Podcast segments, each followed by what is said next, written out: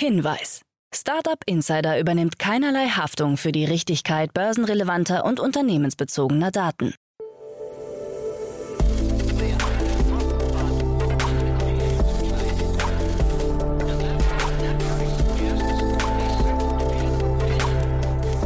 Startup Insider Daily Morgen-Update. Einen wunderschönen guten Morgen und herzlich willkommen zu Startup Insider Daily. Mein Name ist Jan Thomas, heute ist Mittwoch, der 17. November und das hier sind heute unsere Themen.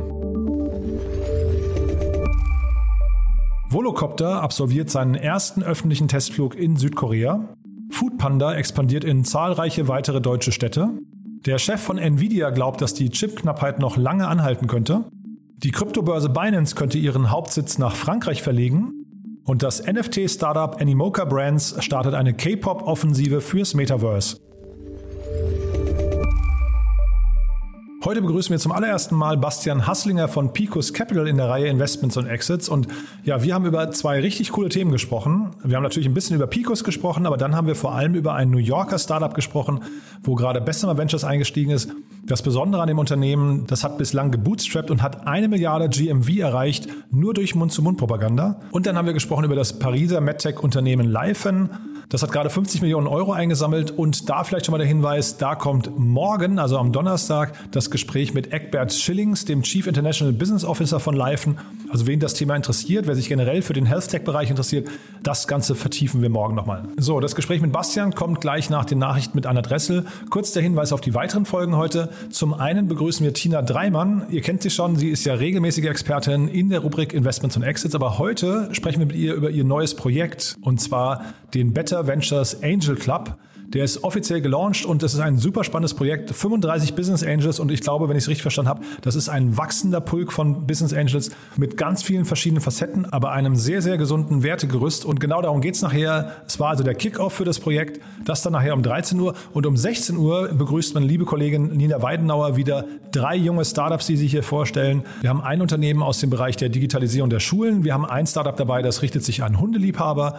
Und wir haben ein tolles Unternehmen dabei, das sich für nachhaltigen Tourismus einsetzt. Das dann, wie gesagt, nachher um 16 Uhr ist eine ganz tolle Serie. Ihr habt die wahrscheinlich schon mitbekommen. Jede Woche begrüßen wir hier mehrere junge Startups, die sich dann in einem Kurzporträt vorstellen. Ist sehr kurzweilig. Lohnt sich also auf jeden Fall nachher nochmal reinzuschalten. So, jetzt genug der Vorrede. Jetzt kommen die Nachrichten mit Anne Dressel. Danach dann, wie gesagt, Bastian Hasslinger von Picus Capital und vorher, wie immer, ganz kurz die Verbraucherhinweise. Startup Insider Daily. Nachrichten. Volocopter absolviert ersten öffentlichen pilotierten Testflug in Südkorea. Der deutsche Urban Air Mobility Pionier Volocopter hat den ersten pilotierten Testflug mit seinem 2X-Fluggerät in Seoul, Südkorea absolviert. Gleichzeitig handelt es sich dabei auch um den ersten Testflug eines elektrischen senkrecht startenden und landenden Flugtaxis in Südkorea. Bei dem Event waren der Minister für Land, Infrastruktur und Verkehr, Molit, der Republik Südkorea, Nohyeong-Uk sowie eine Delegation der Europäischen Union zu Gast. Der Volocopter 2X hinterlegte eine Strecke von etwa 3 Kilometern, erreichte eine maximale Höhe von 50 Metern und Höchstgeschwindigkeiten von ca. 45 km/h. Florian Reuter, der CEO von Volocopter, kommentierte das Ereignis: Es ehrt uns sehr, den ersten bemannten Testflug hier in Südkorea durchzuführen. Es gibt uns einmal mehr die Chance zu beweisen, dass die Zukunft der Flugtaxis mit Volocopters Fluggeräte hier und jetzt beginnt. Foodpanda liefert in mehr deutschen Städten und sucht dafür Fahrer. In einer Pressemitteilung hat Foodpanda, das zum deutschen DAX-Unternehmen Delivery Hero gehört, bekannt gegeben, noch in diesem Jahr zu expandieren. Dazu gehören die Städte Düsseldorf, Köln, Hamburg, München, Frankfurt am Main und Stuttgart. Deswegen sucht Foodpanda jetzt insgesamt 1000 Fahrerinnen und Fahrer. Diese sollen allesamt unbefristete Arbeitsverträge, hochwertiges Equipment und ein attraktives Bonusmodell erhalten. Außerdem möchte Foodpanda künftig ähnlich wie Gorillas Lebensmittel und Supermarktartikel ausliefern. Well, now I am. Die Schadsoftware Emotet ist zurück. Nach einem, so der Wortlaut des Bundeskriminalamtes BKA Ende Januar, bedeutenden Schlag gegen die international organisierte Internetkriminalität gingen Experten davon aus, dass die gefährliche Schadsoftware Emotet ausgerottet sei. Entsprechend siegesgewiss zeigte sich auch Arne Schönbohm, Präsident des Bundesamts für Sicherheit in der Informationstechnik, BSI, in seiner damaligen Stellungnahme.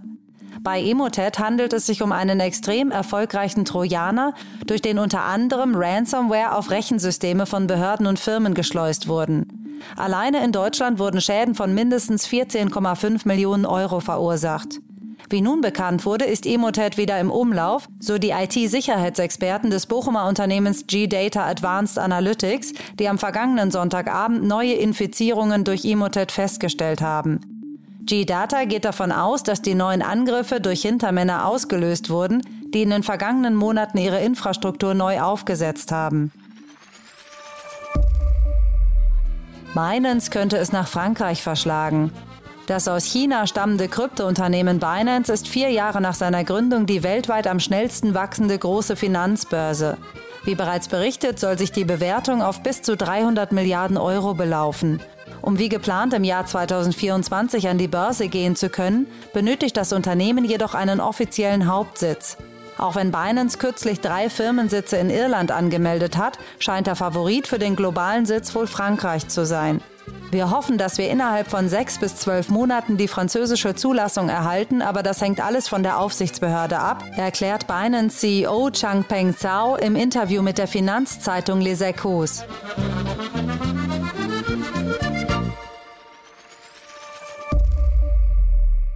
I'm gonna be suing you. Klage gegen Meta wegen Kursverlusten. Ein Pensionsfonds für Beschäftigte im öffentlichen Dienst aus dem US-Bundesstaat Ohio geht gegen die kürzlich in Meta umbenannte Muttergesellschaft Facebooks vor. Der Vorwurf, der Konzern soll Anleger getäuscht haben. Der in Facebook investierte Fonds hat in diesem Jahr Verluste bei Geschäften mit Facebook-Aktien gemacht und sieht die Ursache für die Kursrückgänge vor allem in den Enthüllungen der Whistleblowerin Frances Haugen und den anschließenden Artikeln im Wall Street Journal. Da Facebook von den Vorwürfen Haugens gewusst habe, strebt der Fonds nun eine Sammelklage von Investoren an, die zwischen Ende April und dem 21. Oktober diesen Jahres Facebook-Aktien gekauft haben und zielt auf Schadensersatz für die Kursverluste. Meta hat sich bereits zu Wort gemeldet und bezeichnet die Klage in seiner Stellungnahme als unbegründet. I use my tweets to express myself. Some people use their hair. I use Twitter. Twitter is a war zone. If somebody's gonna jump in the war zone, it's like, okay, you're in the arena. Let's go. US-Bank verklagt Tesla wegen altem Musk-Tweet. Auch Tesla sieht sich mit einer Klage konfrontiert. Aufgrund eines im Sommer 2018 geposteten Tweets von Tesla hat die größte US-Bank JP Morgan eine Klage gegen den Elektroautobauer eingebracht.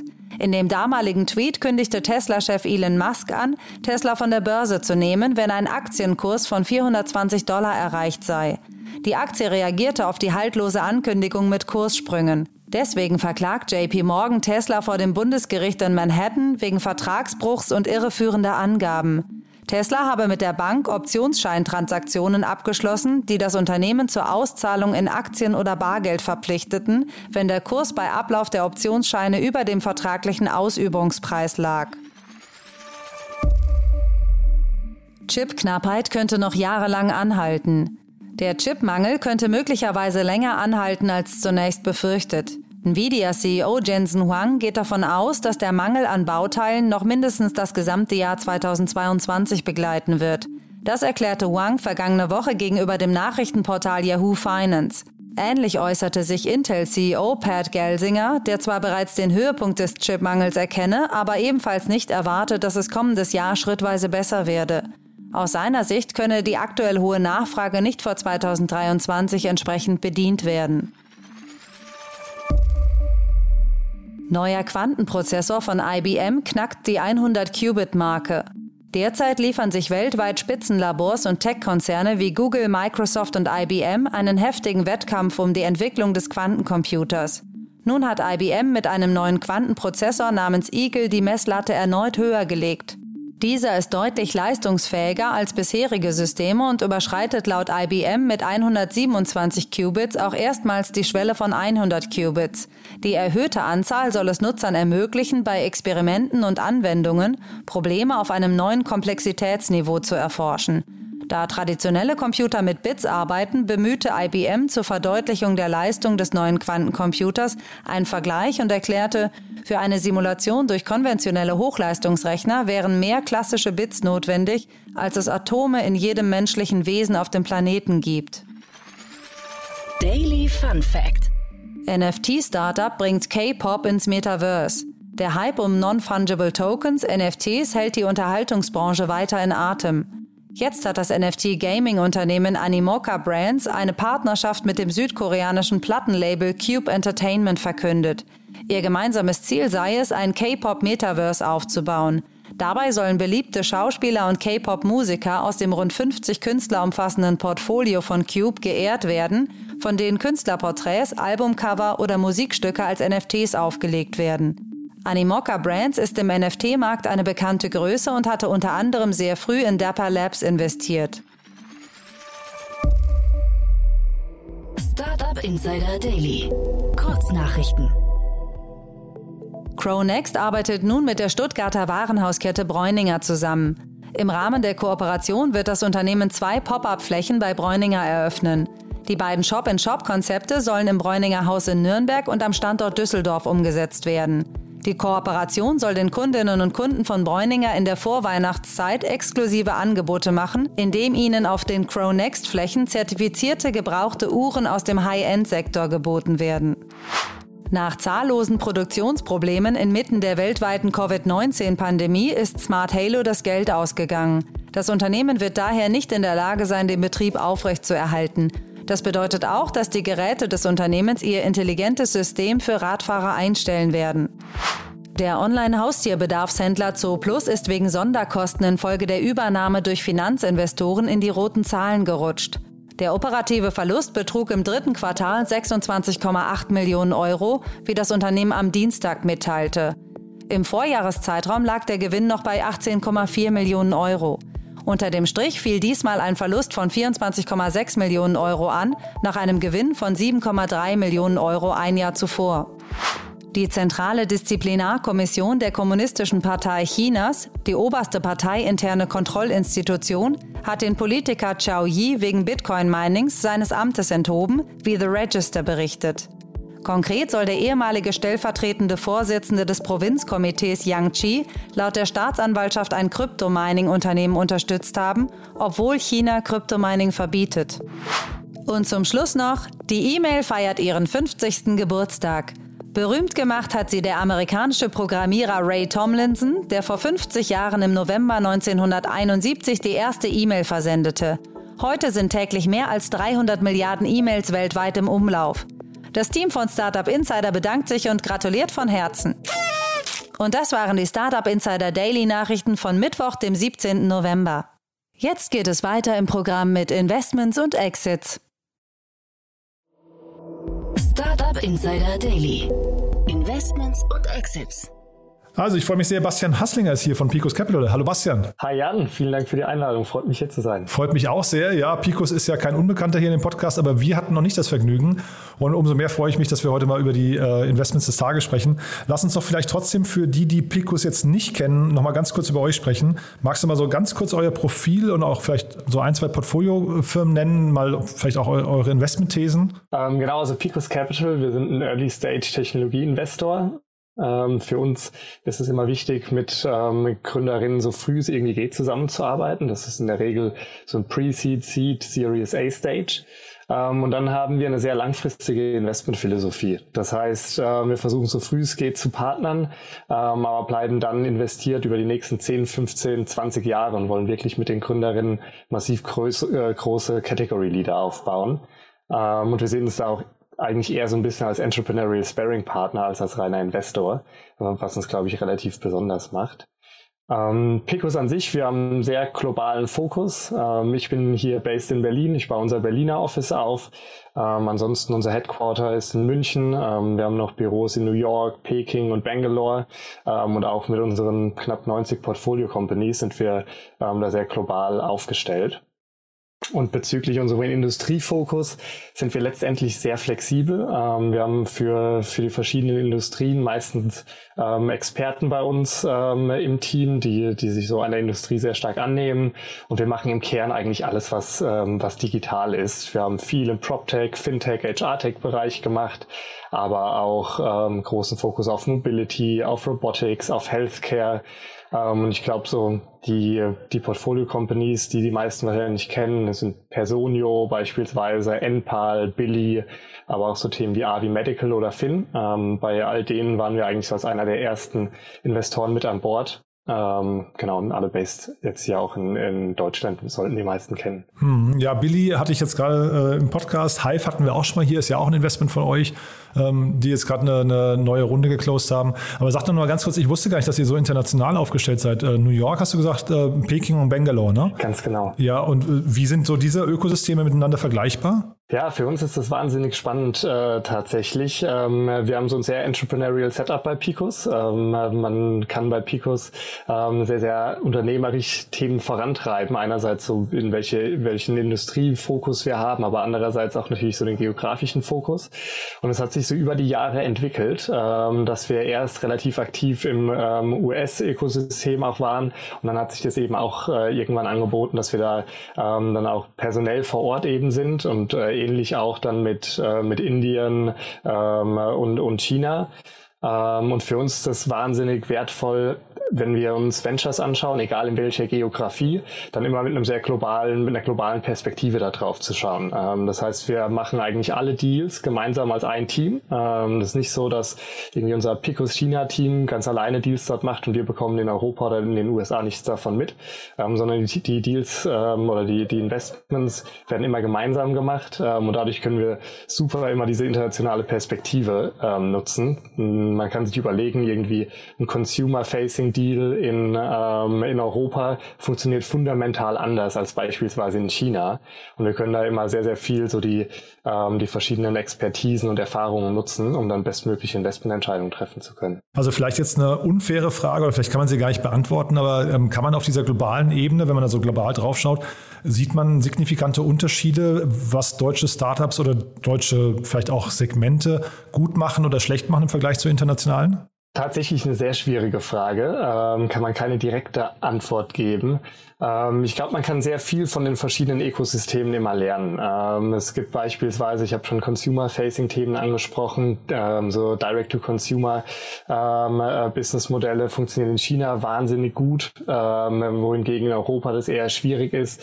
Es gibt viele Healthcare-Themen, wo die USA uns einfach regulatorisch voraus ist, in Anführungszeichen, weshalb in den USA da schon wahnsinnig viel passiert, wo die Europäer von lernen können, aber bei vielen so B2B, vor allem B2B SaaS, ist Deutschland auch sehr, sehr stark. Ich meine, sind so Unternehmen wie Personio und in München ist ja insgesamt ein sehr starkes Ökosystem, was B2B SaaS angeht, und da Deutschland mit Sicherheit sehr gutes Standing, aber so eine ganz klare Abgrenzung, was Deutschland gut macht und andere vielleicht weniger gut, ist dann nur sehr, sehr schwer zu machen. Aber ihr habt die anderen Standorte nicht geöffnet oder aufgemacht, weil ihr Angst um das deutsche Ökosystem habt? Nein, ganz im Gegenteil. Ich glaube, wir haben die eher aufgemacht, weil wir global so excited praktisch darüber sind, was für starke Gründerteams überall unterwegs sind. Und in jeder Geografie, basierend auf dem regulatorischen Umfeld, basierend aus so dem Consumer Behavior, entstehen eben ganz andere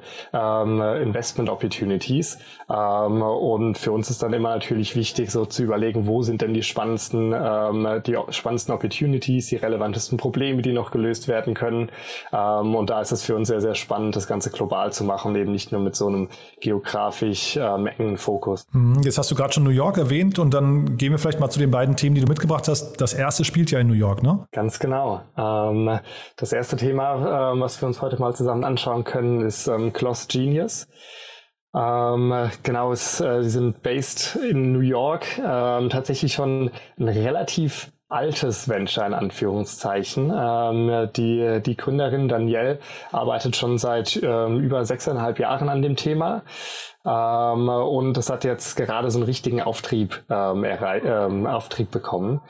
Vielleicht ganz kurz beschreiben, was GlossGenius macht. Sie beschreiben sich selbst so als Business in a Box, glaube ich, für Beauty und für die Beauty- und Wellness-Industrie, das heißt für Friseure, Nagelstudios, aber eben auch andere Shops im Wellness-Bereich. Wir können dann gleich nochmal im Detail reinschauen, auch was Business in a Box heißt.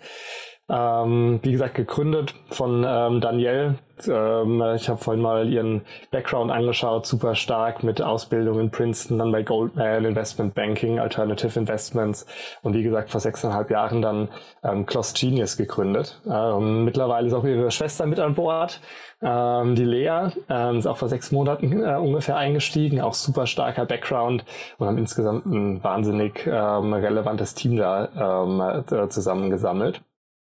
Ich habe schon gesagt, vor 6,5 Jahren gegründet und hatten bis vor einem Jahr nur knapp 2,8 Millionen an Pre-Seed und Seed Geld eingesammelt, unter anderem von Techstars, und haben dann praktisch bis letztes Jahr, wo sie dann eine größere Runde geraced haben, eigentlich gebootstrapped, was natürlich super spannend ist. So Ventures, die gebootstrapped werden, hat man natürlich einen sehr, sehr starken Fokus auf einfach Lean Operations zu haben, nicht zu viel Geld für Marketing und so weiter rauszublasen. Ich glaube, so relativ beeindruckend. Und dann jetzt mit einem Boom nochmal eine 16 Millionen Runde von Bessemer eingesammelt.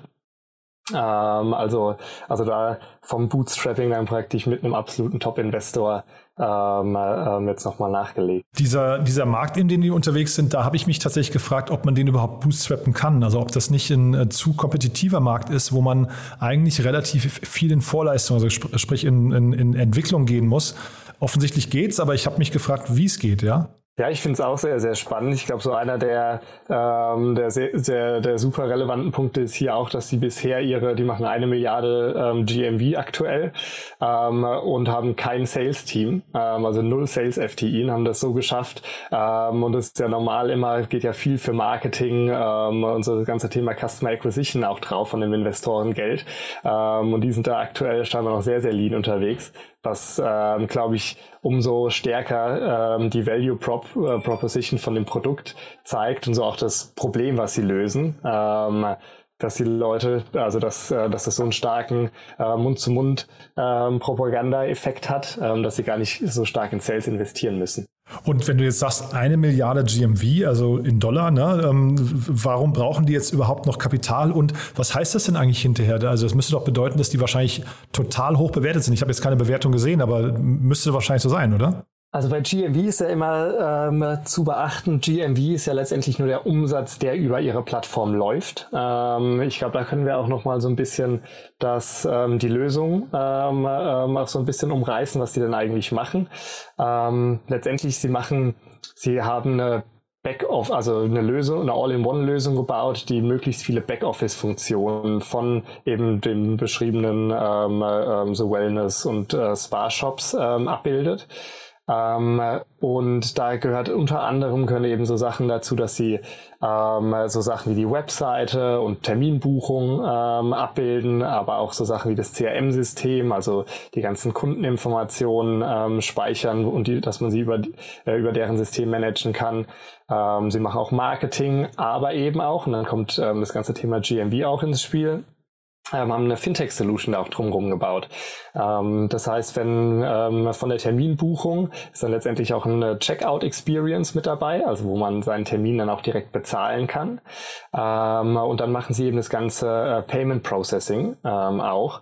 Haben sogar jetzt so einen physischen Card-Reader gelauncht vor kurzem, so ein bisschen Richtung wie SumUp, wo man dann im Store bezahlen kann. Und letztendlich diese 1 Milliarde GMV ist letztendlich das Zahlungsvolumen, was über ihre Plattform abgebildet wird. Also nicht gehandelter Umsatz tatsächlich, sondern also Zahlungsvolumen von den Händlern, von den weiß nicht, Friseuren und Wellnessbereich Unternehmen, die sie da angeschlossen haben. Genau, so würde ich die Zahl zumindest deuten. Okay, und dann kann man wahrscheinlich sagen, das Ganze, also ist ja eine SaaS-Lösung. Wahrscheinlich haben sie aber irgendwie auch eine Transaction-Fee, ne? Dann wahrscheinlich so 1% vielleicht, oder was wird man da schätzen, oder 2%? In welcher Dimension kann sich das abspielen? Genau, ich denke, dass sie eine klassische SaaS-Fee chargen werden, einfach für die generelle Nutzung ihrer Lösung, für das Frontend und Backend, was sie da eben anbieten. Und in der Regel dann werden sie auch eine Payment Processing Fee, das sind in der Regel so 2,5% ungefähr, die von dem Payment dann noch genommen werden. Und das ist letztendlich der Revenue, der sich dann für sie ergibt. Also finde ich total bestechend. Ich habe auch gesehen, 100 Mitarbeiter schon. Das heißt, die sind relativ weit gekommen mit dem wenigen Kapital, was sie hatten, ne? Ja, die sind sehr, sehr weit gekommen. Und ich glaube, es zeigt einfach auch nochmal die Relevanz von dem Problem, was sie lösen. Man muss sich überlegen, wenn man jetzt sich überlegt, einen kleinen Shop zu eröffnen, also möge das ein Friseursalon oder ein Nagelstudio oder was auch immer sein, dann macht man das ja in der Regel aus einer bestimmten Passion, weil man eben Spaß an dieser Arbeit hat. Dann ist es allerdings so, dass ein Unternehmen zu führen natürlich ein riesiger Hustle ist, an den man vielleicht im ersten Moment gar nicht denkt. Man muss die Terminbuchungen machen, man muss HR managen, man muss Accounting machen, sich eine Webseite aufbauen. Alles so Themen, die eigentlich gar nicht mit dem Core-Passion-Bereich einhergehen. Und also es ist eigentlich so eine Distraction vom eigentlichen Job. Und dann ist man natürlich oft auch relativ ineffizient in diesen ganzen Backoffice-Aufgaben, weil man das ja vielleicht auch gar nicht gelernt hat. Und das ist praktisch, was GlossGenius jetzt abbilden möchte. Sie sagen, okay, wir ermöglichen euch wirklich auf eure Passion, auf euer Key-Job eben zu fokussieren, und nehmen euch die ganzen Backoffice-Aufgaben ab. Und da hat man ja in sehr vielen anderen so angrenzenden Industrien auch gesehen in letzter Zeit, dass da wahnsinnig spannende Player entstehen. Ich glaube, so einer der prominentesten ist Toast. Die bauen was Ähnliches für Restaurants, sind kürzlich an die Börse gegangen. Ich glaube, haben eine aktuelle Market Cap von 24 Milliarden. Was natürlich sehr spannend ist, es gibt Squire, die machen das Ganze für Barbershops, also mit Fokus praktisch auf Herrenfriseure. Die haben kürzlich, glaube ich, von Tiger geraced auf eine 750 Millionen Bewertung, soweit ich weiß. Und dann gibt's natürlich Shopify, die das Ganze für Marketplaces eben machen. Und jetzt eben GlossGenius für Wellness und Spa. Und ich glaube, die Relevanz oder wie stark die verschiedenen Gründer da auch an diese vertikalen B2B SaaS-Lösungen glauben, zeigt auch, dass der Shopify und der Toast-Gründer jetzt auch als Angels mit dabei sind bei der aktuellen Runde von GlossGenius. Glaube ich, super spannende Entwicklung. Ja, habe ich gesehen, wollte ich dich auch gerade darauf hinweisen, weil das finde ich total interessant. Der Tobias Lübke, der also von Shopify, ist ja relativ, also mal vor dem Hintergrund seines wahrscheinlich großen Vermögens, relativ zurückhaltend mit Investments. Der hat jetzt in diesem Jahr nur 3 Stück gemacht und davon ist das jetzt hier eben eins. Und Toast kenne ich jetzt nicht im Detail, aber sowohl der Gründer von Toast als auch der aktuelle CEO haben beide investiert. Also das spricht wirklich für sich, ne? Ja, ich glaube, was bei dem Thema jetzt offenbar so beeindruckend ist eben, was wir jetzt zuvor schon angesprochen hatten, wie einfach sie offenbar Sales machen können, dass sie keine Salesforce brauchen und die Kunden das Produkt so sehr lieben, dass sie es über Mund zu Mund einfach weitertragen. Und ich glaube, wenn man sieht, dass so eine hohe Customer Satisfaction eben da ist, das ist natürlich unfassbar überzeugend als Investor auch. Und das kann gut sein, dass das dann eben auch die Gründer von den anderen erfolgreichen Unternehmen überzeugt hat. Und sag nochmal ein Wort zum Timing, weil das finde ich überrascht ja auch. Ich meine, Corona, wenn man sich mal diese Phase anguckt und dann jetzt diesen Markt, über den wir gerade sprechen, also Schönheits- und Wellnessbranche, sind ja wahrscheinlich 2 Bereiche, die komplett geschlossen waren für die letzten 2 Jahre. Und jetzt kommt so eine Runde mit trotzdem diesen starken Zahlen. Passt das gut zusammen für dich? In der Tat, klar. Ich meine, was Corona gebracht hat, ist einfach eine Digitalisierung von vielen bisher wahnsinnig undigitalen Industrien. Und ich glaube, so das ganze Online-Terminbuchungsthema spielt da eben sehr, sehr stark mit ein, und auch so, dass man eben sehr effiziente Checkout-Lösungen hat und so weiter. Das heißt, ich würde Corona, kann man da eher als Accelerator sehen für die Adoption von digitalen Lösungen.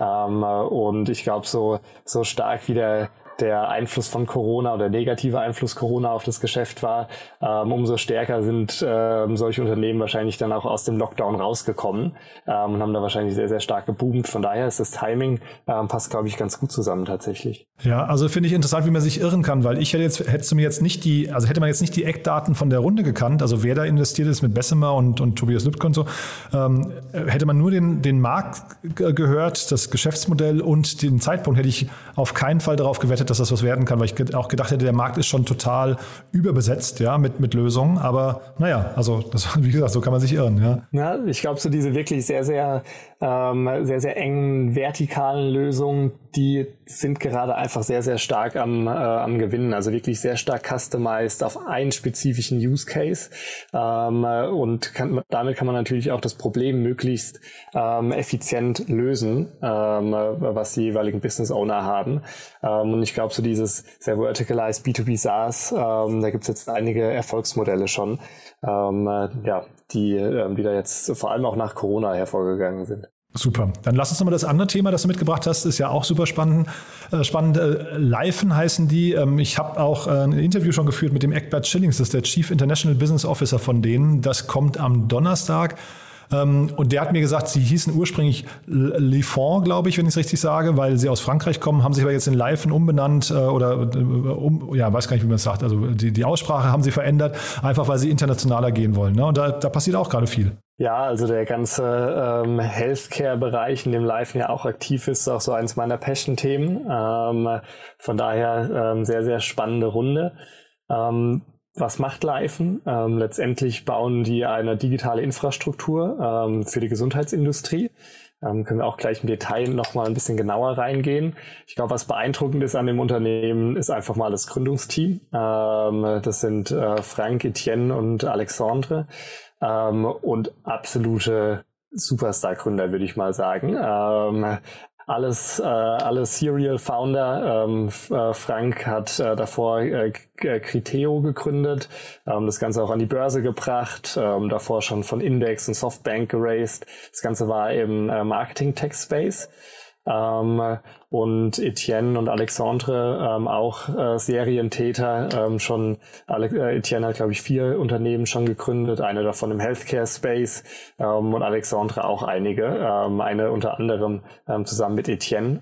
Von daher, die 3, die wissen definitiv, was sie da tun. Finde ich spannend. In beiden Ventures, die wir uns heute angucken, guckst du sofort aufs Gründerteam, ne? Und das heißt also, da ist euer Fokusthema oder euer Fokusblick drauf, ja? Ja, tatsächlich. Dadurch, dass wir natürlich super Early-Stage-Investoren sind, ist für uns, wir investieren oft, wenn nur eine Geschäftsidee da ist, wenn noch gar kein richtiges Produkt, noch gar keine echte Traction da ist.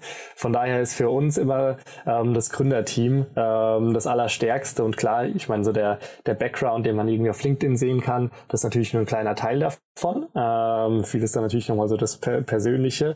Aber es zeigt schon mal, wenn Gründer so erfolgreich schon verschiedene Unternehmen gegründet und zum Teil sogar an die Börse gebracht haben, da ist einfach viel Erfahrung drin, was eben auch unserer Meinung nach immer einen großen Einfluss auf den Erfolg eines Unternehmens hat. Wir haben auch ganz viele Seriengründer bei uns im Portfolio beispielsweise. Da kann man sich als Investor ein bisschen zurücklehnen und die auf Autopilot laufen lassen, ne? Ja, das ist tatsächlich nicht immer auf Autopilot, aber die haben zumindest schon viele Learnings gemacht, First-Time-Founder eben erst noch machen müssen. Und ja, die sind doch schon in der Regel deutlich strukturierter und erfahrener einfach, was so eine Unternehmensgründung angeht, obwohl natürlich immer wieder neue Challenges dann aufkommen bei so einer Gründung, denke ich. Jetzt hier spannend finde ich, das Brett, das sie sich rausgesucht haben, ist extrem dick, ne, finde ich. Also das sieht man, glaube ich, auch, die haben 2015 schon gegründet und sind ja jetzt auch, also nach 6 Jahren erst an dem Punkt, wo sie eine richtig große Runde, ich weiß gar nicht, was sie davor eingesammelt haben, aber Ne, 6 Jahre ist auch schon eine Zeit, ne? Ja, ist schon eine Zeit. 2015 in Paris gegründet, mittlerweile schon 150 FTEs, so wie ich das gesehen habe. Und haben jetzt, wie du sagst, mit einer 50-Millionen-Runde geraced von CreaDev, das ist ein Evergreen-Fund, und von Lauxera.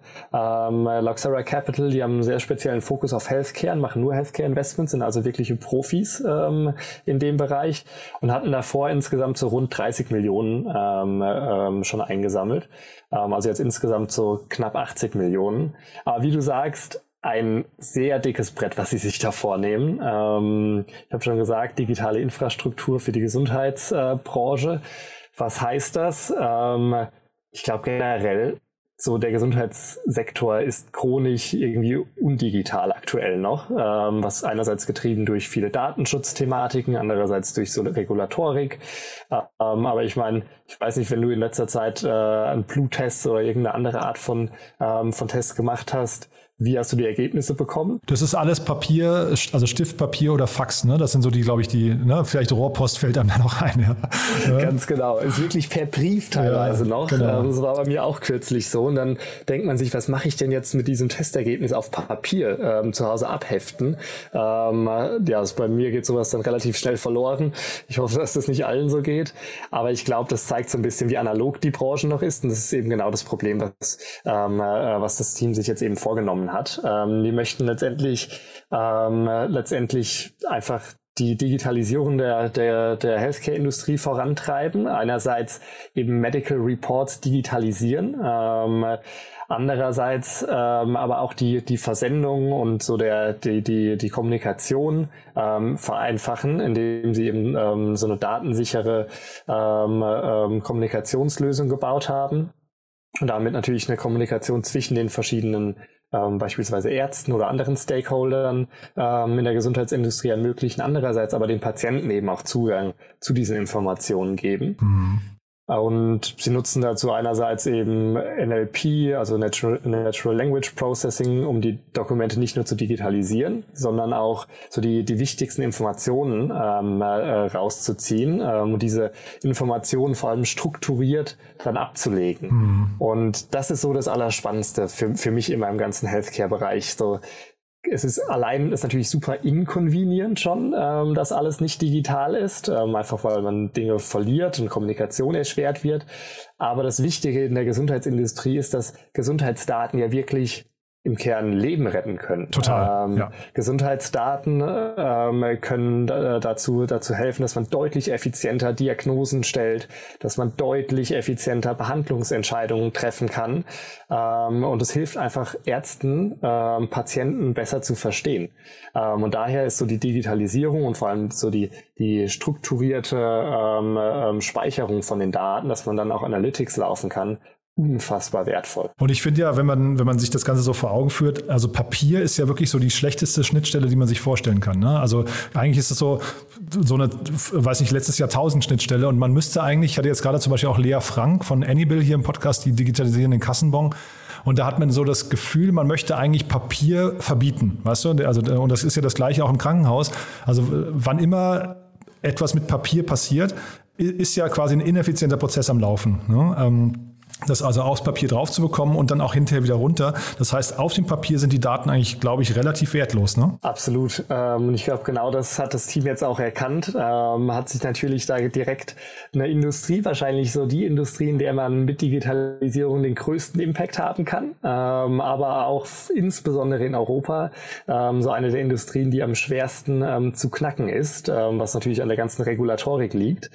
Aber ich meine, dieses Gründerteam sieht da ganz gut aufgestellt aus, um da was Größeres aufzubauen. Und die haben auch super spannend insgesamt, wie sie dieses Ökosystem aufbauen. Sie machen nicht nur die Digitalisierung und praktisch die Versendung von Gesundheitsdaten, sondern sie haben jetzt auch einen App-Store noch aufgebaut, dass sie sagen, okay, wir integrieren uns in diese KISS-Systeme, also in die Krankenhausinformationssysteme, und bieten dann den Krankenhäusern direkt, wenn wir schon drin sind, bieten denen direkt noch verschiedene andere Lösungen über einen App Store an. Das ist so ein bisschen wie Salesforce das damals, oder wie Salesforce das immer noch macht, dass die im Kern ihr Kernprodukt verkaufen, aber dann noch so einen App Store, wo sie praktisch angrenzende Lösungen noch anbieten. Und da bieten sie noch so Remote-Monitoring-Lösungen wie BetterRise zum Beispiel an. Das ist auch ein sehr spannendes Unternehmen, was kürzlich von Resilience Care in Frankreich gekauft wurde, mit einem vertikalen Fokus auf Remote-Monitoring, insbesondere von Krebspatienten, aber auch so Telemedizinanbieter oder Telemedizinlösungen werden über den App Store noch angeboten. Das heißt, sie wollen da wirklich so ein ganzes Ökosystem an digitalen Tech-Lösungen praktisch über ihre Software anbieten. Und aus Investorensicht ist doch wahrscheinlich hier, also du hast das Team ja jetzt schon genannt, aber der Markt ist doch wahrscheinlich insgesamt, der ist doch gigantisch, ne? Kann man sich wahrscheinlich vorstellen, dass das nicht nur in Frankreich, sondern eben tatsächlich in allen Ländern irgendwie auch funktionieren kann. Und dann wahrscheinlich, was ja immer spannend ist, die Login-Effekte sind wahrscheinlich riesig, ne? Also der Markt ist, glaube ich, so groß, den kann man sehr, sehr schwierig nur bemessen, weil diese Gesundheitsdaten, man kann dann auch über zig andere Lösungen nachdenken, wie man die auch monetarisieren kann. Man kann ja dann auch mit Pharmaunternehmen zusammenarbeiten und effizientere Medikamentenentwicklung beispielsweise vorantreiben. Und auch Versicherungen vielleicht sogar irgendwann, ne? Also ist ja auch nicht weit weg davon. Genau, mit Versicherungen kann man natürlich auch zusammenarbeiten, insbesondere wenn man zeigt, dass man durch die Datenanalysen schlauere Entscheidungen ermöglicht und damit eben effizientere Behandlung ermöglicht und damit die Gesundheitskosten eben senkt. Ich glaube, das ist auch so eines der Hauptprobleme, also der Monetarisierung. Wenn die Versicherungen dann dafür zahlen würden, dann wäre es natürlich deutlich einfacher. Aber wie du sagst, so dass der Lock-in-Effekt ist natürlich super spannend. Das Ganze geht aber natürlich auch mit einem größeren Problem einher. Der Lock-in-Effekt kommt natürlich dadurch, dass wenn du einmal dich bei einem Krankenhaus integriert hast, dann werden die sich nicht so schnell dafür entscheiden, jetzt den Anbieter zu wechseln. Genau, ja. Das Problem ist, erstmal in dieses Krankenhaus reinzukommen. Ja. Natürlich sehr, sehr lange Sales-Prozesse, dann diese Krankenhausinformationssysteme. Ich weiß nicht, ob du sowas schon mal gesehen hast, aber die wirken oft noch, als wären sie in den 80ern entwickelt worden. Das heißt, die APIs und so weiter sind auch nicht so ganz simpel. Das heißt, das ist einerseits ein großer Benefit, den man da hat, über den Login und den Customer Lifetime Value, der damit verbunden ist, aber andererseits natürlich auch eine größere Challenge, überhaupt erst die Customer zu gewinnen. Ja, aber wahrscheinlich ist ja trotzdem die Kundenerwartung, ich weiß nicht, also die hat jetzt lange pausiert, würde ich sagen, ne? Aber jetzt irgendwann kommt ja die Ungeduld, weil wir ja, glaube ich, irgendwie alle aufwachen und sagen, hey, das kann doch nicht wahr sein, dass wir hatten ja auch das Thema GovTech gerade, ne? Dass die Verwaltung oder jetzt hier eben, also generell Bürokratie irgendwie unter diesen doch sehr antiquierten Einsatz von Papier und Stift und Faxen, Rohrpost oder wie auch immer leiden, ne? Also ich glaube, der Druck aus dem Markt kommt schon, oder? Wir hoffen es sehr für uns. Für uns alle, ne? Durch unseren globalen Fokus natürlich cool. Wir sehen so die Themen, die immer in den USA im Healthcare-Bereich passieren, was natürlich super spannend und so 3 Nasenlängen voraus ist.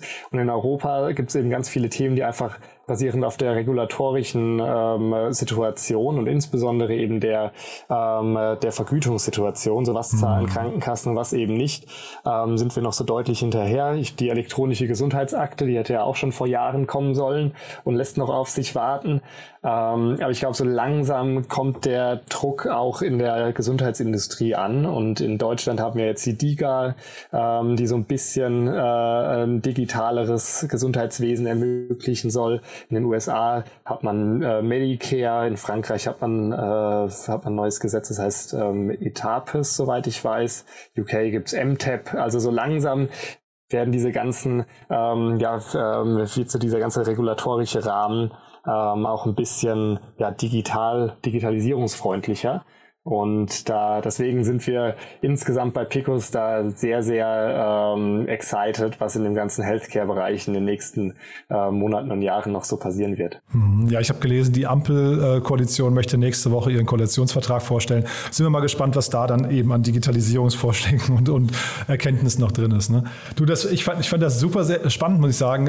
Nochmal kurz die Brücke zu euch. Wären das denn beides Themen gewesen, die zu euch gepasst hätten? Genau, also sind beides Themen, die wir sehr, sehr spannend finden. Ich glaube, der B2B SaaS-Bereich, insbesondere mit vertikalem Fokus, ist etwas, an dem wir sehr, sehr stark glauben. Auch insbesondere Unternehmern und Unternehmerinnen eben zu ermöglichen, sich auf ihr Kerngeschäft zu fokussieren. Das ist zum Beispiel auch, warum wir in Avi Medical investiert haben, so einer der Gründe, dass sich Ärzte eben wirklich aufs Arztsein konzentrieren können.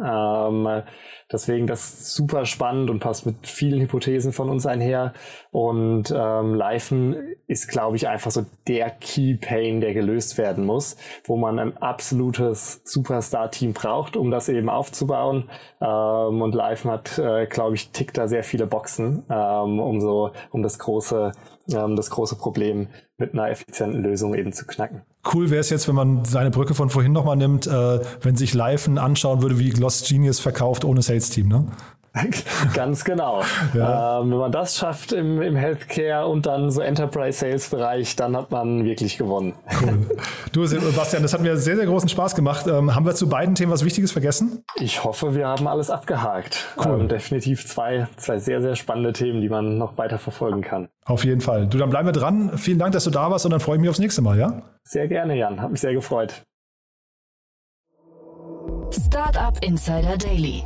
Der tägliche Nachrichtenpodcast der deutschen Startup-Szene. So, das war's für heute Vormittag. Das war Bastian Hasslinger von Picus Capital. Hat mir großen Spaß gemacht. Ich bin sicher, wir werden Bastian noch öfters hier erleben. Kurz nochmal der Hinweis auf nachher. Um 13 Uhr geht's hier weiter mit Tina Dreimann von Better Ventures. Ich habe es ja vorhin schon erklärt. Da gibt's viel Bewegung.